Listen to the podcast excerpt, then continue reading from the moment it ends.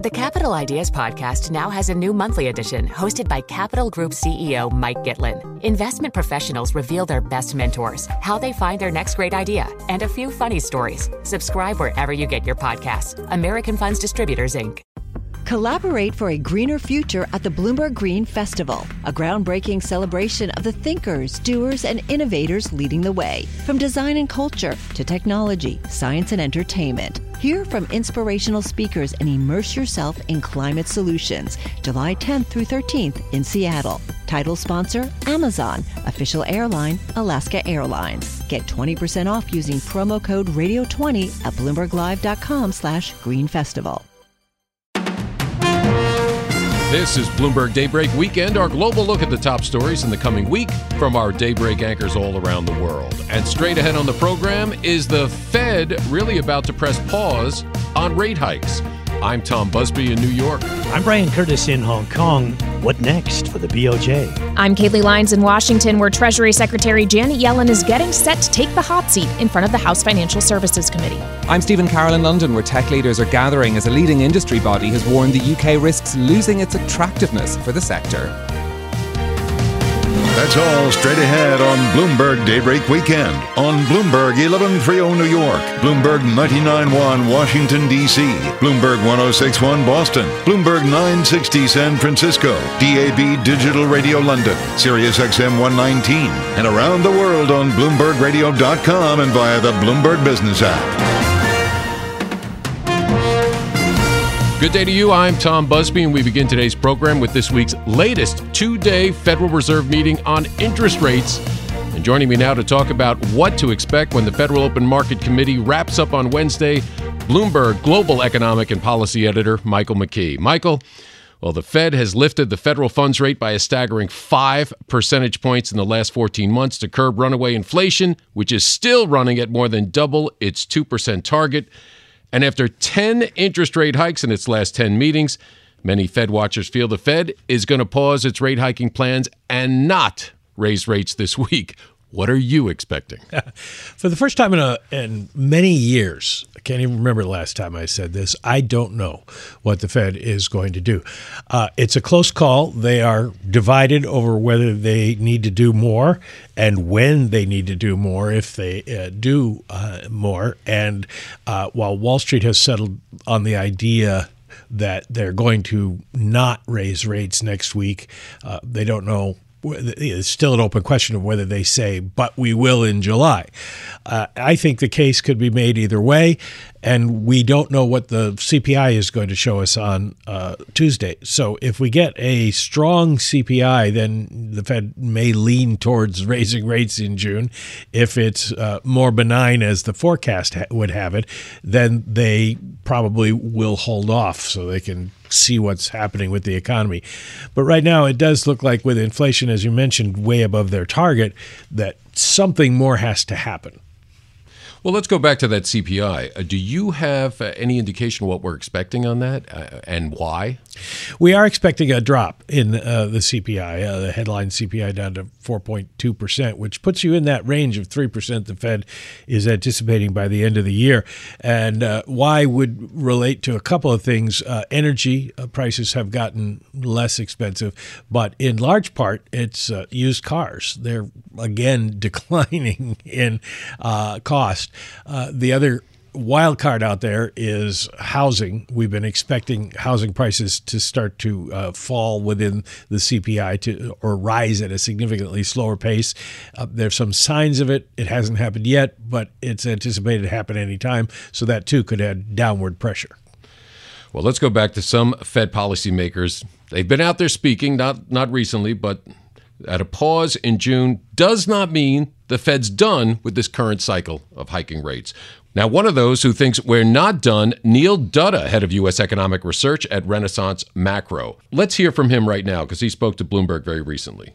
The economy is far more resilient, as you know, than than than is than is appreciated, and that's going to mean that the Fed's ultimately going to have to do more than what's than what's priced. Now, what are the chances, Mike, that Dutta's right? The Fed will have to do more than what's priced in. Well, I, I, I, hate to sound like the two handed economist, but I think it's about 50 50. A lot of the data do show strength in the economy. We've had strong job creation. The JOLTS jobs data show a lot of job openings still in place. We did see jobless claims rise by a lot last week, but we don't yet know if that's a one off because it was just one week's data or whether that's the beginning of a trend. But consumer spending's hung in there. We're seeing uh, signs of business spending still remaining relatively strong. Uh, we know that new home construction is relatively strong. So you can make the case, as Neil does, that the Fed is going to have to do more. The other side of the story is that we are going to see consumer spending weaken as people's nest eggs start to dwindle. Uh, we're going to see more supply chain problems out there, particularly if the West Coast dock workers go on strike. Uh, housing may not come down as fast as uh, people want and we've already picked the low hanging fruit for inflation, and it's just going to get harder and harder to bring it down. And so uh, the Fed may not have to do more uh, and just wait until we see uh, the cumulative effects of all the tightening that's been done start to hit the economy.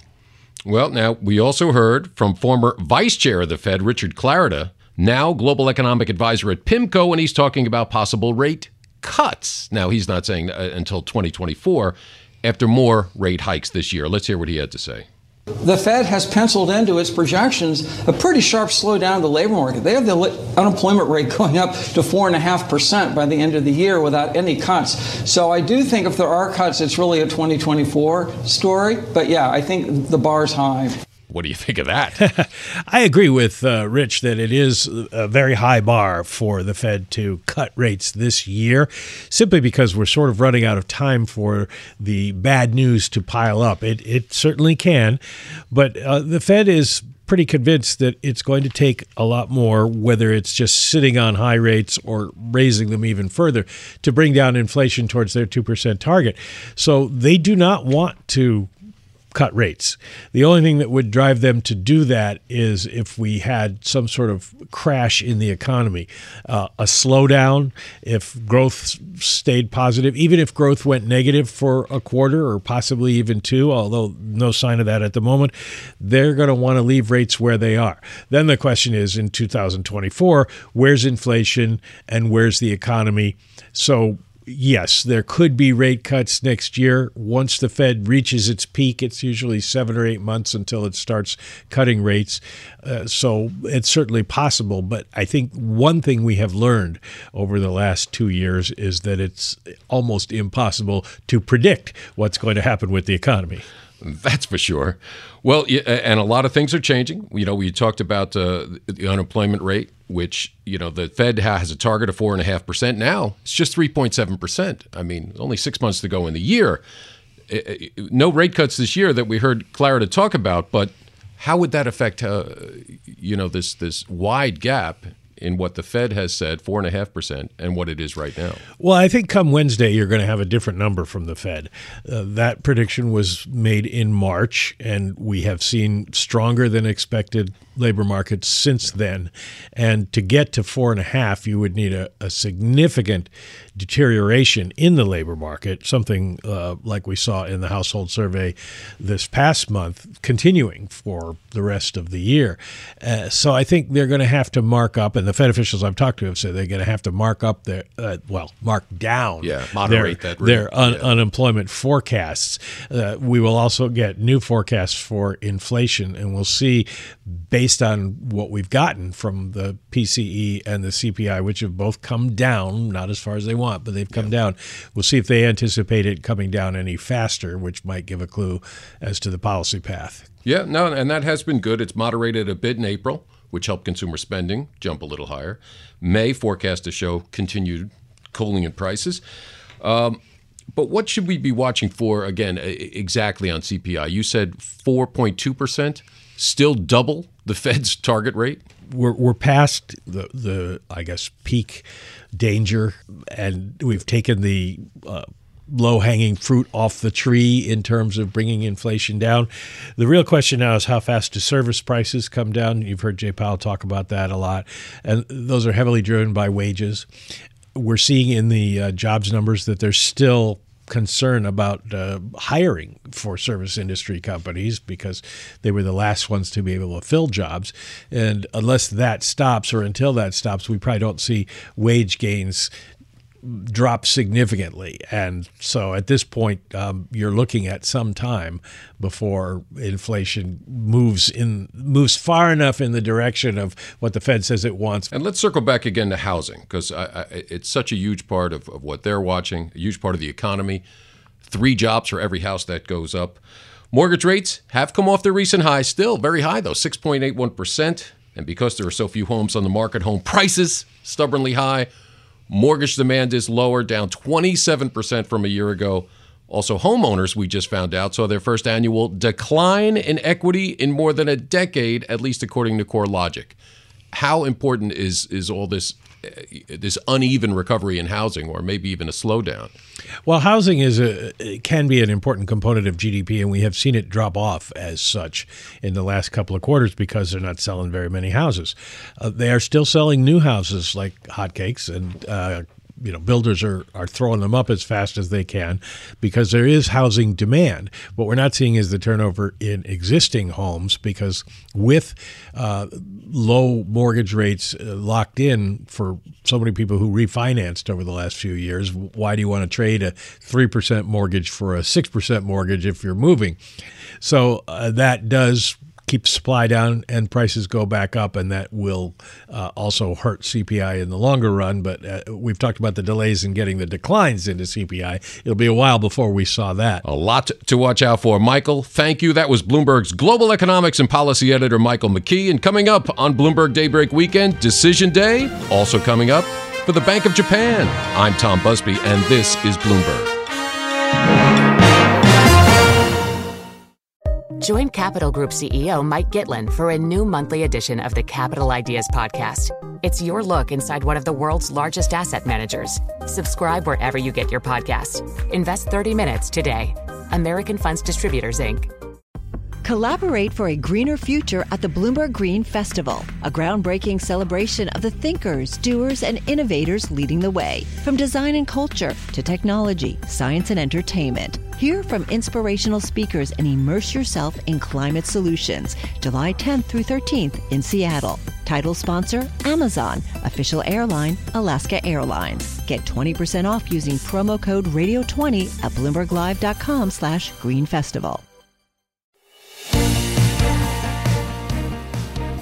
This is Bloomberg Daybreak Weekend, our global look ahead at the top stories for investors in the coming week. I'm Tom Busby in New York. Up later in our program, a big week for tech in London and Paris with some high profile industry events. But first, in addition to Decision Day at the Fed, we also have a decision coming from the Bank of Japan. And for more, let's go to Hong Kong and Bloomberg Daybreak Asia host Brian Curtis and his colleague Doug Krisner. Tom, after surprises from the Bank of Canada and the Reserve Bank of Australia, we look forward to the Bank of Japan meeting in the coming week. But if you're looking for change from new Governor Kazuo Ueda, don't get your hopes up. In the beginning of this term, for the governor in particular, you you know how it goes. You need to build your credibility, and you the first thing you want is to avoid any any misstep. So gradual and rhetoric is probably what uh, what you should expect for for this meeting. Xavier Baratin there from HSBC Asset Management, and perhaps bearing that out. Only three out of 47 economists polled are expecting a tightening move at that meeting. That is down from 18 in the previous survey back in April. Yes, instead of June now, it seems that July is the most likely month for a change in policy. This was from about a third of respondents. The timing appears to be moving back a little because we've heard the governor repeatedly signal the need for continued monetary stimulus. Joining us now in our studios is Taro Kimura. Bloomberg's Japan economist who spent more than 10 years at the BOJ. Taro Kimura, thanks so much for joining us. First, this poll was taken actually before we got the stronger than expected GDP numbers uh, of growth of 2.7% in the first quarter, if, if it's annualized. Does that change anything for the BOJ? Uh, no, I don't think so. I'm also for the stay, and I am expecting the big shift will finally happen uh, the latter half of the next year. So, like, thing is that the Japan's demand is very weak, And although you, you see a QOQ strong uh, indicators such as today's GDP, but it's just a rally from a very subdued level due to a pandemic. It's just uh, on a way to recovery. So that doesn't mean like you know the BOJ is committing to two percent demand-led inflation, but the demand level itself is not enough to ignite inflation. So that's why BOJ will keep continuing saying stimulus is needed. A few moments ago, you said you didn't expect a change or an adjustment in policy until the latter part of next year. Did you mean next year or this year? And in either case, what would be the main catalyst? Yeah, I meant 2024. So I'm putting myself a very late person, wow. actually. Wow. Uh, but I'm talking about a big change. Uh, I'm barring the risk scenario that the yen is depreciated too much again, or the Fed is going to a rate hike world again. Maybe there would be a tweak to YCC. But in the base scenario, BOJ want to continue stimulus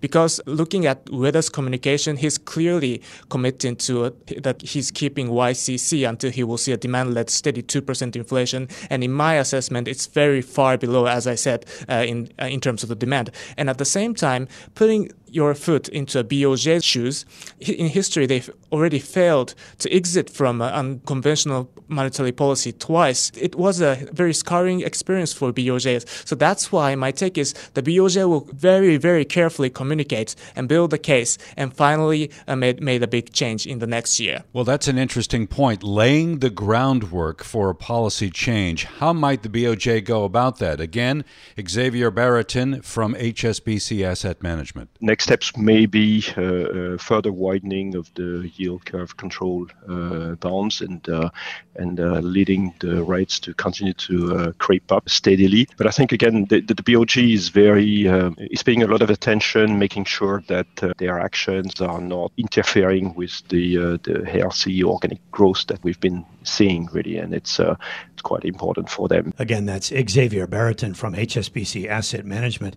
So Taro, when the adjustment does come, will it be very gradual, like we just heard there? Or do you think they'll wait long enough that they can make a more dramatic move? Yeah, in the April meeting, as you know, the BOJ announced it, it will conduct a policy review and it will take a year or maybe a year and a half.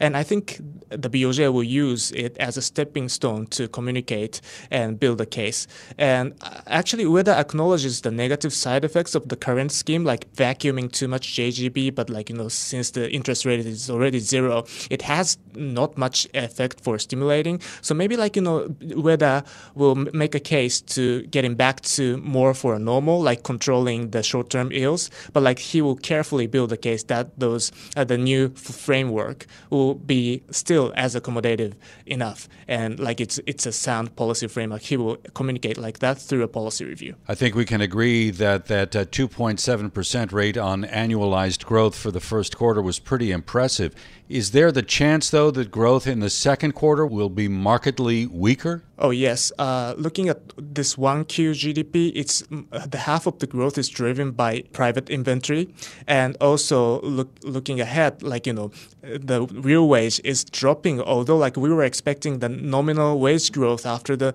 uh, reflecting the result of annual wage hikes, but it's the nominal wage growth itself is decelerated. The real wage dropped furthermore. That implies for the second quarter, it's going to be a damping on for a recovery of consumption after the uh, post-pandemic uh, recovery of, of, consumption. It's kind of very interesting because if you look at the equity market in Japan, uh, the Nikkei is trading very near a 33-year high. Is there the risk here that if Ueda were to send the wrong signal, that that may be kind of or become reflected in equity prices in a rather sharp and negative way? I think the what's happening in the real economy and stock market should be like thought separately. So st- stock market is, you know, it's like coming over to a price uh, for the first time in like 20 or 30 years.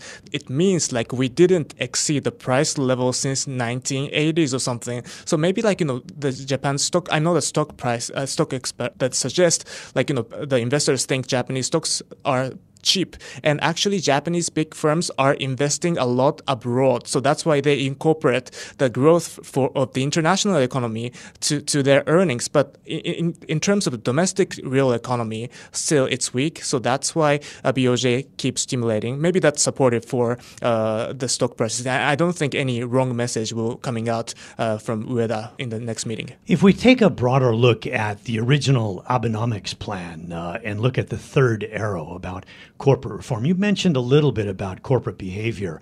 Uh, are you seeing enough reform uh, in the economy compared to what was hoped for and expected? the new corporate governance for Japan's firms are introduced under Abe's initiative, and it has been almost 10 years since it has started. So, like, kind of gradual improvement in the Jap- Japanese corporate governance uh, is, a, is is supporting current rally in Nikkei stock prices. But on the contrary, like you know, in, in terms of the domestic real economy, as I've mentioned, although Kuroda has has done a, a extreme stimulus, it proved that that doesn't boost domestic uh, economy well. Is there a way way in which this policy begins to intersect with the political environment in Japan and uh, the ambitions that uh, Prime Minister Kishida would have? Um, I don't think that like you know such issue will uh, happen in a highly probability. What I mean is that my baseline scenario is uh, BOJ will keep stimulus, and I think the government will be happy with it. And like you know, Abe is gone, and Kishida, I, I guess he doesn't have a specific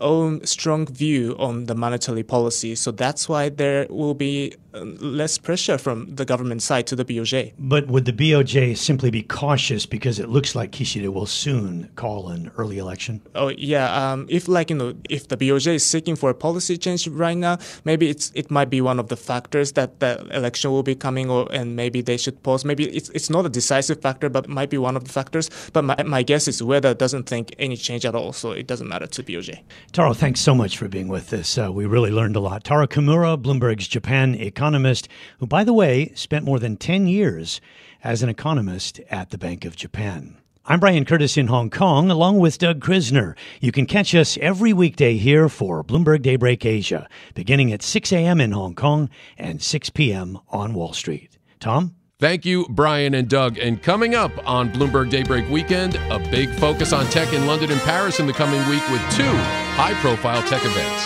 I'm Tom Busby, and this is Bloomberg. The Capital Ideas Podcast now has a new monthly edition hosted by Capital Group CEO Mike Gitlin. Investment professionals reveal their best mentors, how they find their next great idea, and a few funny stories. Subscribe wherever you get your podcasts. American Funds Distributors, Inc. Collaborate for a greener future at the Bloomberg Green Festival, a groundbreaking celebration of the thinkers, doers, and innovators leading the way. From design and culture to technology, science, and entertainment. Hear from inspirational speakers and immerse yourself in climate solutions. July 10th through 13th in Seattle. Title sponsor Amazon. Official airline Alaska Airlines. Get 20% off using promo code Radio20 at BloombergLive.com slash Green Festival. Broadcasting live from the Bloomberg Interactive Brokers Studio in New York. Bloomberg 1130 to Washington, D.C. Bloomberg 99.1 to Boston. Bloomberg 1061 to San Francisco. Bloomberg 960 to the country. Sirius XM Channel 119 to London. DAB Digital Radio and around the globe. The Bloomberg Business app and BloombergRadio.com. This is Bloomberg Daybreak Weekend.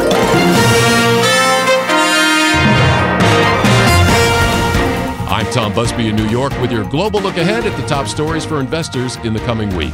Challenges facing the tech industry will be in focus in the coming days in Europe, with two big industry events taking place in London and Paris. And for more, Let's head to London and bring in Bloomberg Daybreak Europe anchor Stephen Carroll. Tom, we're heading into London Tech Week, where industry leaders are gathering to discuss the UK technology ecosystem, while over in Paris, the focus is on startups and innovation at Viva Tech. Now, these events are happening at a time when there are questions being asked about the UK's place as a tech hub post Brexit. Plus, there are broader discussions happening in the industry around regulation, particularly when it comes to artificial intelligence. So, to discuss all of this, I'm joined by our tech reporter, uh, Thomas Seal. Tom, great to have you with us in studio for this. This is a good time to check in about what the big discussions are in this industry because we have all these tech leaders uh, in Europe, particularly uh, coming to London for London Tech Week as well. What are the big themes that you'll be watching out for during these events? So I think uh, the UK's role, as you say, as a tech hub is really in question at the moment. It's got undoubted strengths for startups, but after that, there are big question marks about um, scale up, as they call it in the industry. You know, getting from that 100 million valuation to a 5 billion valuation investors um, seem to increasingly come from the US or abroad. Um, uh, but beyond that, I think uh, there'll be some reckoning of the Silicon Valley Bank fallout mm. and the sort of uh, funding landscape. Uh, Silicon Valley Bank executives, now part of HSBC, of course, will be talking. Um, there are um, panels about sustainability, about diversity and inclusion. I think something that's not on the official agenda so much, but will be a huge topic, obviously, is artificial intelligence as well. Yeah, indeed. I mean, that scale up question is really interesting because there was so much was made of the fact that ARM, you know, a UK tech name, was deciding to list in the US and not in London. Um, that's the sort of thing that particularly politicians can get very antsy about. Um, let's talk about the interaction between politics and technology as well. You've been reporting um, about this complaints really from the industry body Tech UK that the UK risks falling behind if the government doesn't overhaul its policies. What does the industry want from government? Yeah, that, that statement, that document from Tech UK it was um, striking. I think some lobby, lobby bodies are much more uh, whingy. So when they when they kind of bring out language like that, it's quite striking, and uh, you know something is amiss. Uh, what do they want? I think they they complain in the document about um, the sort of short termism of some government initiatives. Uh, the government is very keen to pat itself on the back, they say, with uh, phrases like we're a tech superpower, science superpower, but then longer term thinking seems to be somewhat absent. So just that sort of strategic um, nous.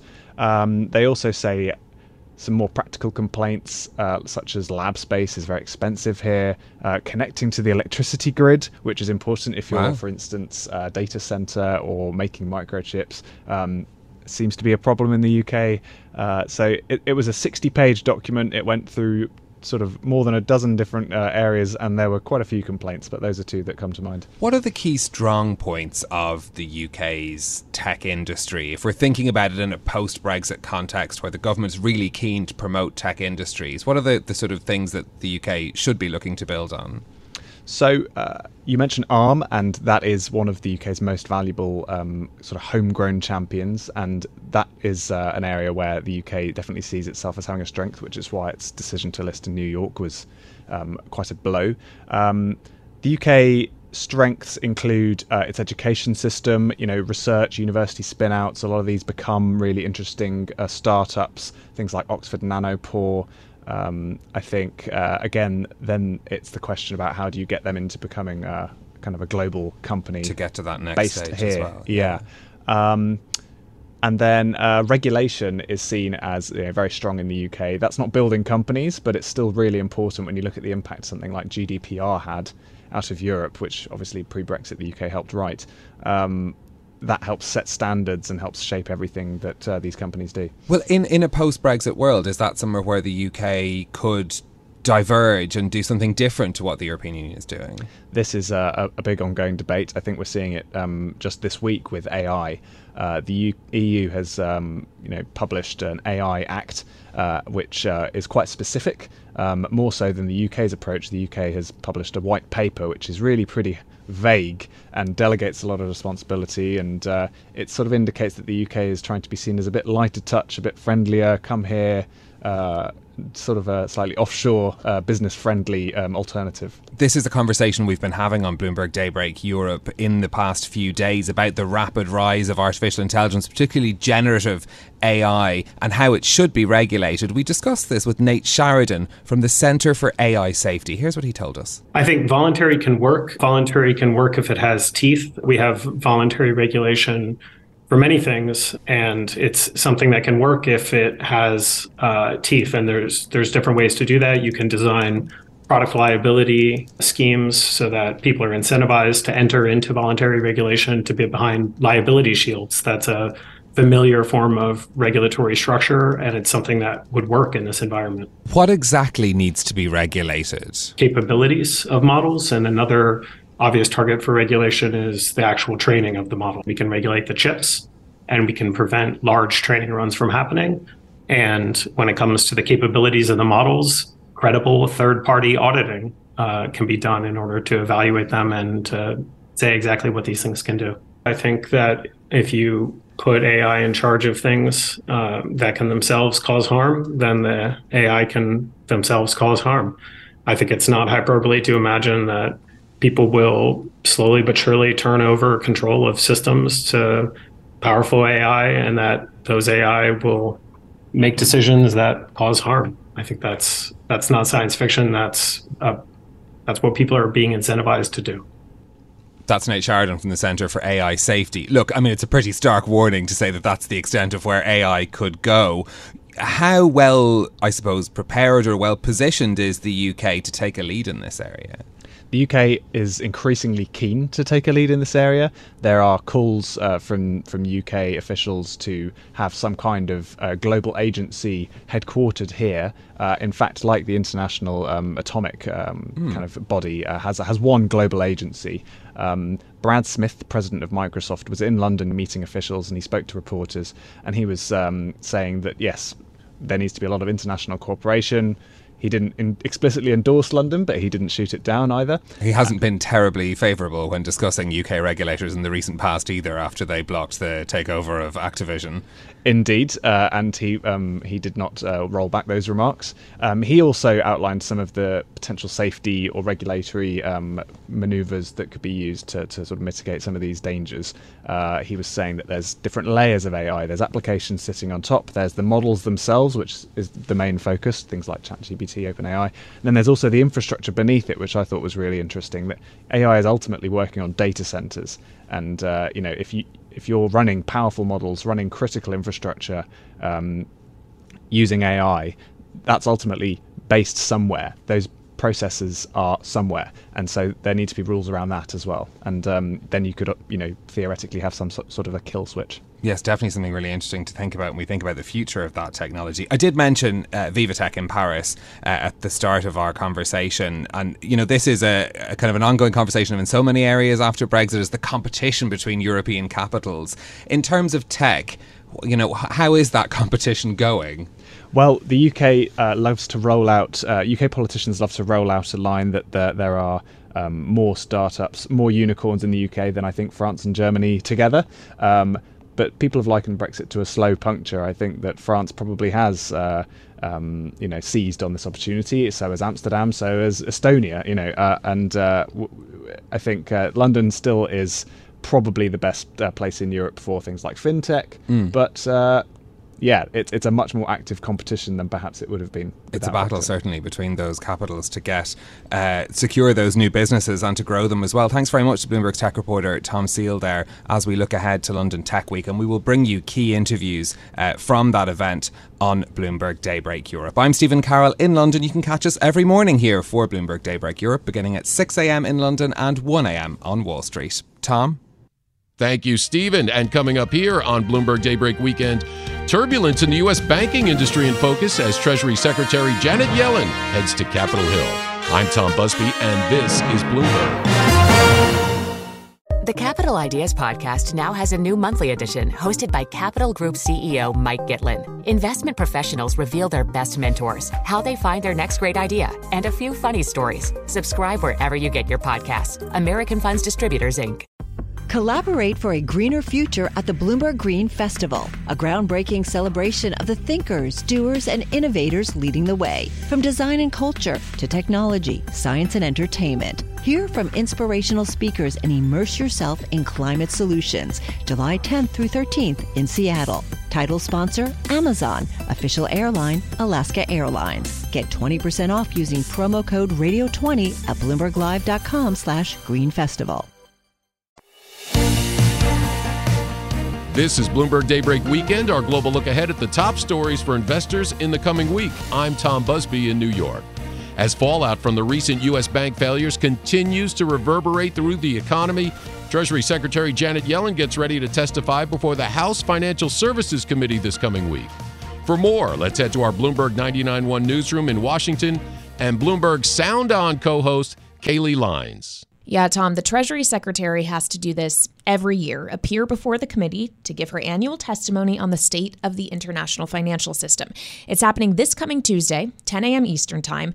And of course, it follows the drama over the debt ceiling and the Treasury's ability to borrow, as well as multiple bank failures in the U.S. earlier this year. So I'm guessing she may be in for some tough questions. And I have some questions now for someone who knows all things Treasury, Christopher Condon, who covers that and economic policy for us here at Bloomberg. So, Chris, thank you so much for doing this. What do we anticipate Yellen is going to be asked and then say on Tuesday? There are a couple topics that Republicans on the Hill are particularly interested in grilling Yellen about. Number one, there's an executive order that's in the works, has been in the works for a very long time within the Biden administration, that would seek to restrict outbound investments to China. Um, now, this would complement other policies uh, like export controls and inward investment restrictions that are there for uh, uh, national security reasons, as the Biden administration says. And Yellen um, has said before that this coming order would complement those. And basically, the idea is to prevent China from using U.S. money to develop technologies domestically that it's prohibited from buying hmm. from the U.S. and other countries. Um, and so, you know, let's not allow them to use U.S. venture capital companies that bring in cash and know-how, crucially, to help develop technologies that we that the United States doesn't want them to have. Now, this is controversial. Um, a lot of Republicans are very doubtful about the effectiveness. In fact, Patrick McHenry, the Republican from North Carolina, who and the is chairman now of the, the chairman of yeah. this committee, wrote a letter to Yellen last month expressing his severe skepticism, let's say, about how effective this would be. Um, China uh, really doesn't have a shortage of capital flowing into the country. It's not like they're dying. Uh, they have a big uh, capital account surplus, he pointed out. In the letter, he asked Yellen, you know, well, can you give me examples of mm. past instances where U.S. investors helped China develop technology we didn't want them to have.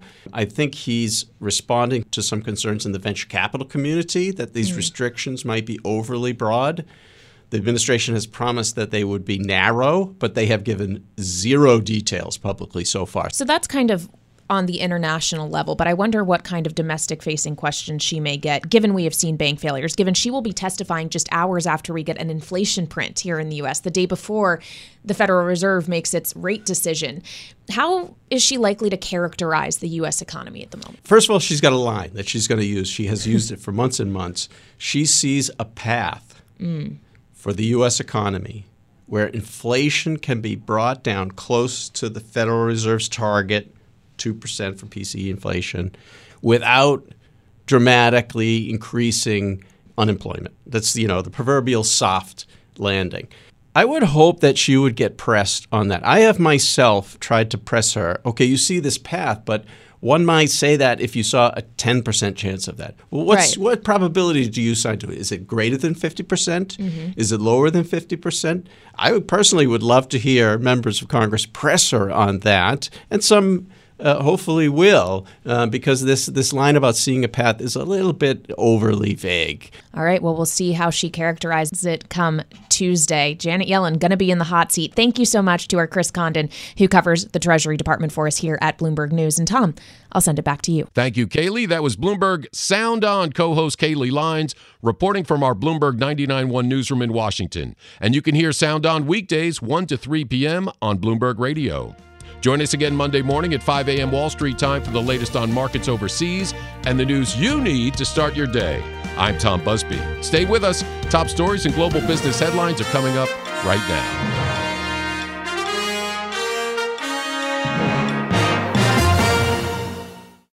Collaborate for a greener future at the Bloomberg Green Festival, a groundbreaking celebration of the thinkers, doers, and innovators leading the way, from design and culture to technology, science, and entertainment. Hear from inspirational speakers and immerse yourself in climate solutions. July 10th through 13th in Seattle. Title sponsor Amazon, official airline Alaska Airlines. Get 20% off using promo code radio20 at bloomberglive.com slash green festival.